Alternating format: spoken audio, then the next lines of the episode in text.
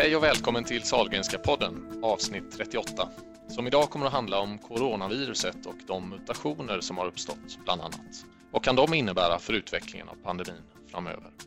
Gäst idag är Magnus Lind som är professor och virolog och överläkare på Salgrenska universitetssjukhuset. Och jag som intervjuar heter Anders Goliger och är kommunikationsdirektör. Välkommen hit Magnus! Tack!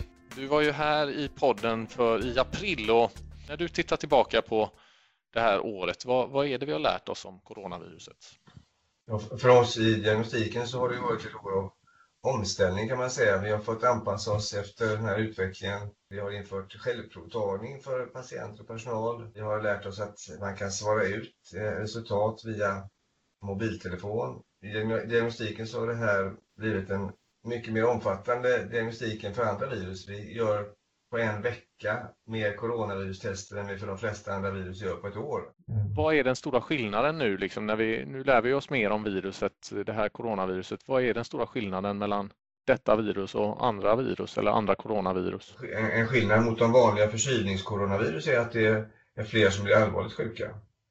Att det verkar sprida sig mer effektivt vad det beror på vet vi inte riktigt. Eh, några skillnader som jag tror har betydelse är att eh, de virusmängder som vi ser i, i näsproverna är högre för det här coronaviruset än för de andra. Och ju mer virus man har i näsan desto större risk att man sprider det. Så det, det är egentligen högre virustal än man ser för något annat luftvägsvirus. Och det kan ju förklara varför det har spridit sig så effektivt. Och en annan eh, eh, skillnad är att eh, man har fått in en helt ny smitta, ett nytt virus i hela befolkningen.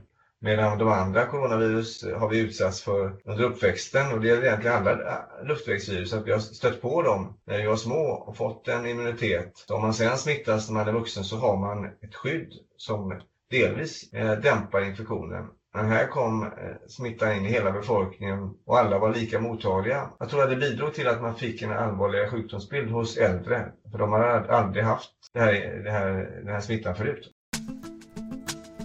Jag ska också nämna då här att vi gör ju den här inspelningen idag via Skype. Jag har inte nämnt det tidigare men det kan ju påverka ljudkvaliteten kanske.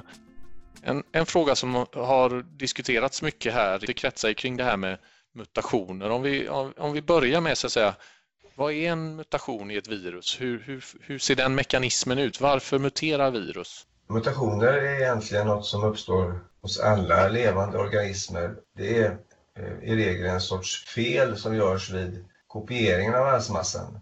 Alltså det som kallas för DNA eller RNA. Viruskopiering eh, blir fel förhållandevis ofta. Det låter kanske inte så mycket men eh, säg att det blir en byggsten per 60 000 kopieringar blir fel. Så det motsvarar att det finns ett fel i varannat virus. Men det är egentligen, det gör ingenting för det bildas miljarder virus eh, varje dag. Så om hälften är defekta försämrar inte för viruset. Det är tvärtom så att på det viset kan viruset snabbt anpassa sig och bli bättre. Till exempel om det finns antikroppar som blockerar viruset så kan en mutation göra att det slinker igenom.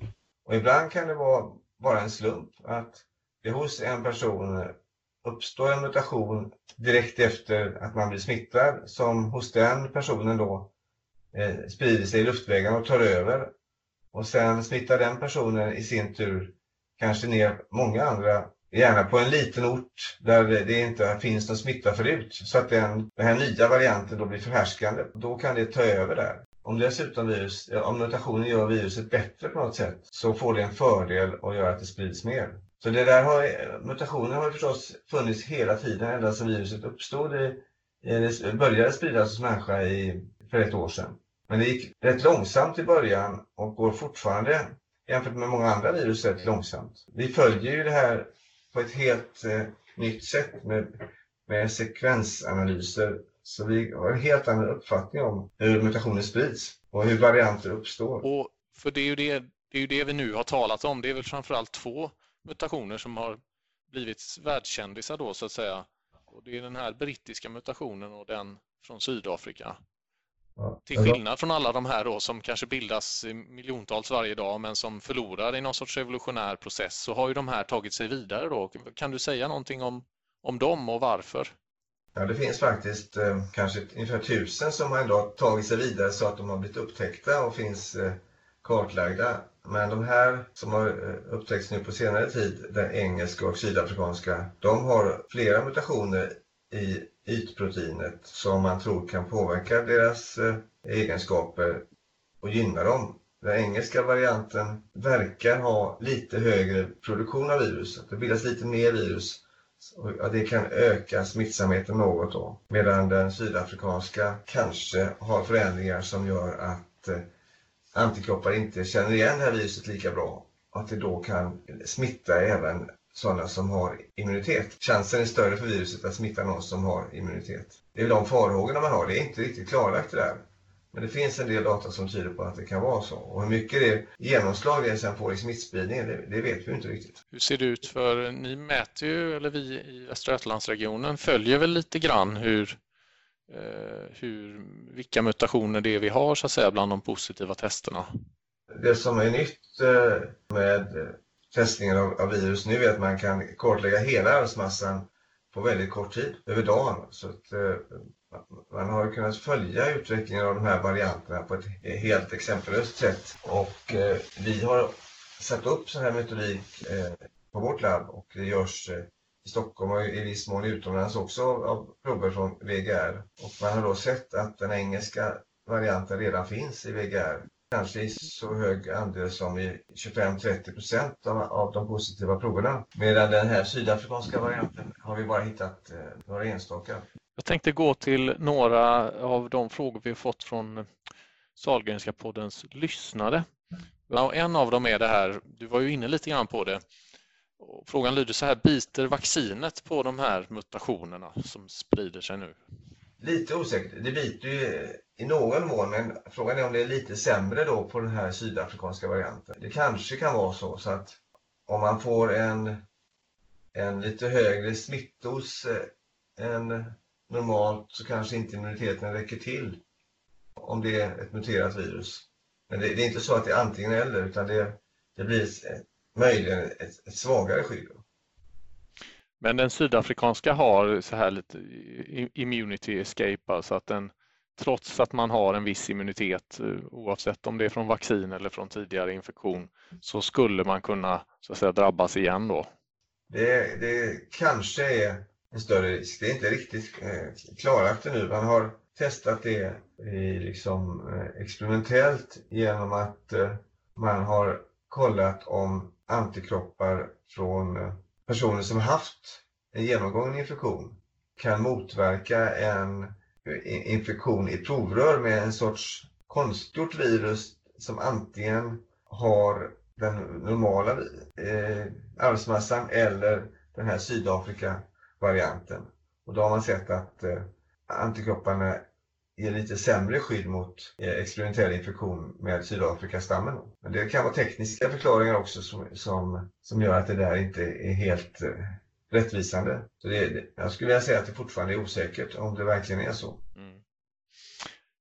Eh, om, eh, här är en fråga då, om jag inte får en biverkning från vaccinet, jag får vaccin eh, Eh, och, och, många får ju någon sorts reaktion att man, får öm, man blir öm vid sticket eller man får huvudvärk eller så, men om man inte får någon biverkning, betyder det att man får ett sämre så att säga, skydd av vaccinet, att det biter sämre? Nej, det kan man inte säga. Det, det, jag förstår tanken men eh, det, det, finns nog ingen, inget stöd för den, eh, den möjligheten att det skulle bli bättre skydd om man får mer biverkningar. Hur ser du på vaccinen i allmänhet? Det har ju också varit en stor diskussion. så att säga. Vilka vacciner och, och vad skulle du säga kring vaccinernas betydelse och verkningsgrad, de här olika varianterna som finns? Det, jag tycker det, det, det, kommer vi veta i efterhand om det, blir, om det finns skillnader. För skillnaden gäller ju både i så fall förmågan att skydda på kort sikt och eh, förmågan att skydda om viruset förändrar sig. Eh, det skulle kunna vara så att de här eh, RNA-vaccinerna som uppenbarligen ger snabbt bra skydd, att de har sämre varaktighet eller att de inte är så bra på att skydda ett förändrat virus att det finns andra virus, eller vaccintyper som skulle vara bättre då. det, det är lite en sorts smal satsning man har gjort. Det har gått snabbt att ta fram en vaccin, otroligt snabbt. Men de eh, ger ju skydd mot ytproteinet och har inte med hela viruset. Som traditionella vacciner är, är mer att man odlar virus, dödar viruset och sprutar in komponenter från hela viruset. Då får man ett bredare immunskydd som kanske är mer långvarigt då. Men det är en mer, lite mer komplicerad och långvarig process att ta fram det. Så det. Men att det skulle vara skillnad på de som finns nu, det vågar jag inte säga. Eh, en sista fråga eh, och det, det kretsar kring det här. Jag, jag gissar att du följer så att säga WHOs arbete i Kina nu. Det är ju nästan som en deckare där eh, så att säga eh, jakten på patient zero och så att säga hur, hur började det hela? Eh, följer du utvecklingen där och har du någon kommentar till arbetet i Kina?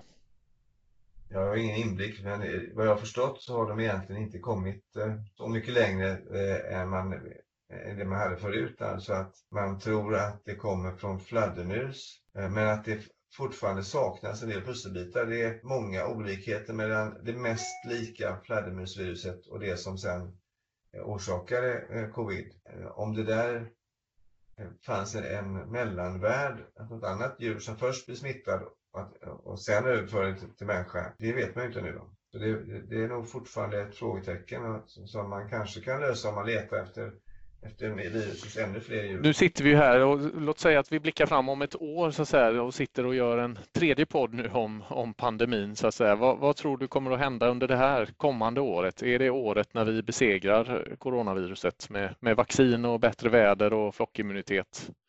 Eller kommer det att vara så att säga en del, det är här för att stanna mer. Om du gör en spaning framåt. Ska, man ska egentligen inte göra spaningar för det är sällan man får rätt. Men eh, min gissning är att det kommer att avta ganska snart nu under våren och att vi sen kommer att få smärre eh, utbrott möjligen som aldrig riktigt orsakar en omfattande spridning. Så det är som att det står och väger nu. Ska det fortsätta ner eller ska det vända uppåt? Och om det vänder uppåt, kan det då bero på att den här nya stammen är mer smittsam. Och vad ligger i vågskålarna här? Vad är det som talar för att det kan bli en så att säga, tredje våg? Det står och väger. Och vad talar emot det? Ja, det som talar emot det är att, eh, att vi faktiskt har sett eh, en ökande andel som har antikroppar. Och nu senaste gångerna så har det varit 40 procent. Det är fortfarande oklart om det är representativt för hela befolkningen, men om det är så mycket som 40 procent som har antikroppar och alltså har viss immunitet så kommer det motverka spridningen. Och dessutom så börjar vi vaccinera. Så det som håller emot smittspridning är immunitet som har ökat, vaccination som vi drar igång och att vi fortfarande är noga med eh, hur vi beter oss. Att vi distanserar oss och sådär. Det som ökar risken är om den här stammen verkligen är mer smittsam.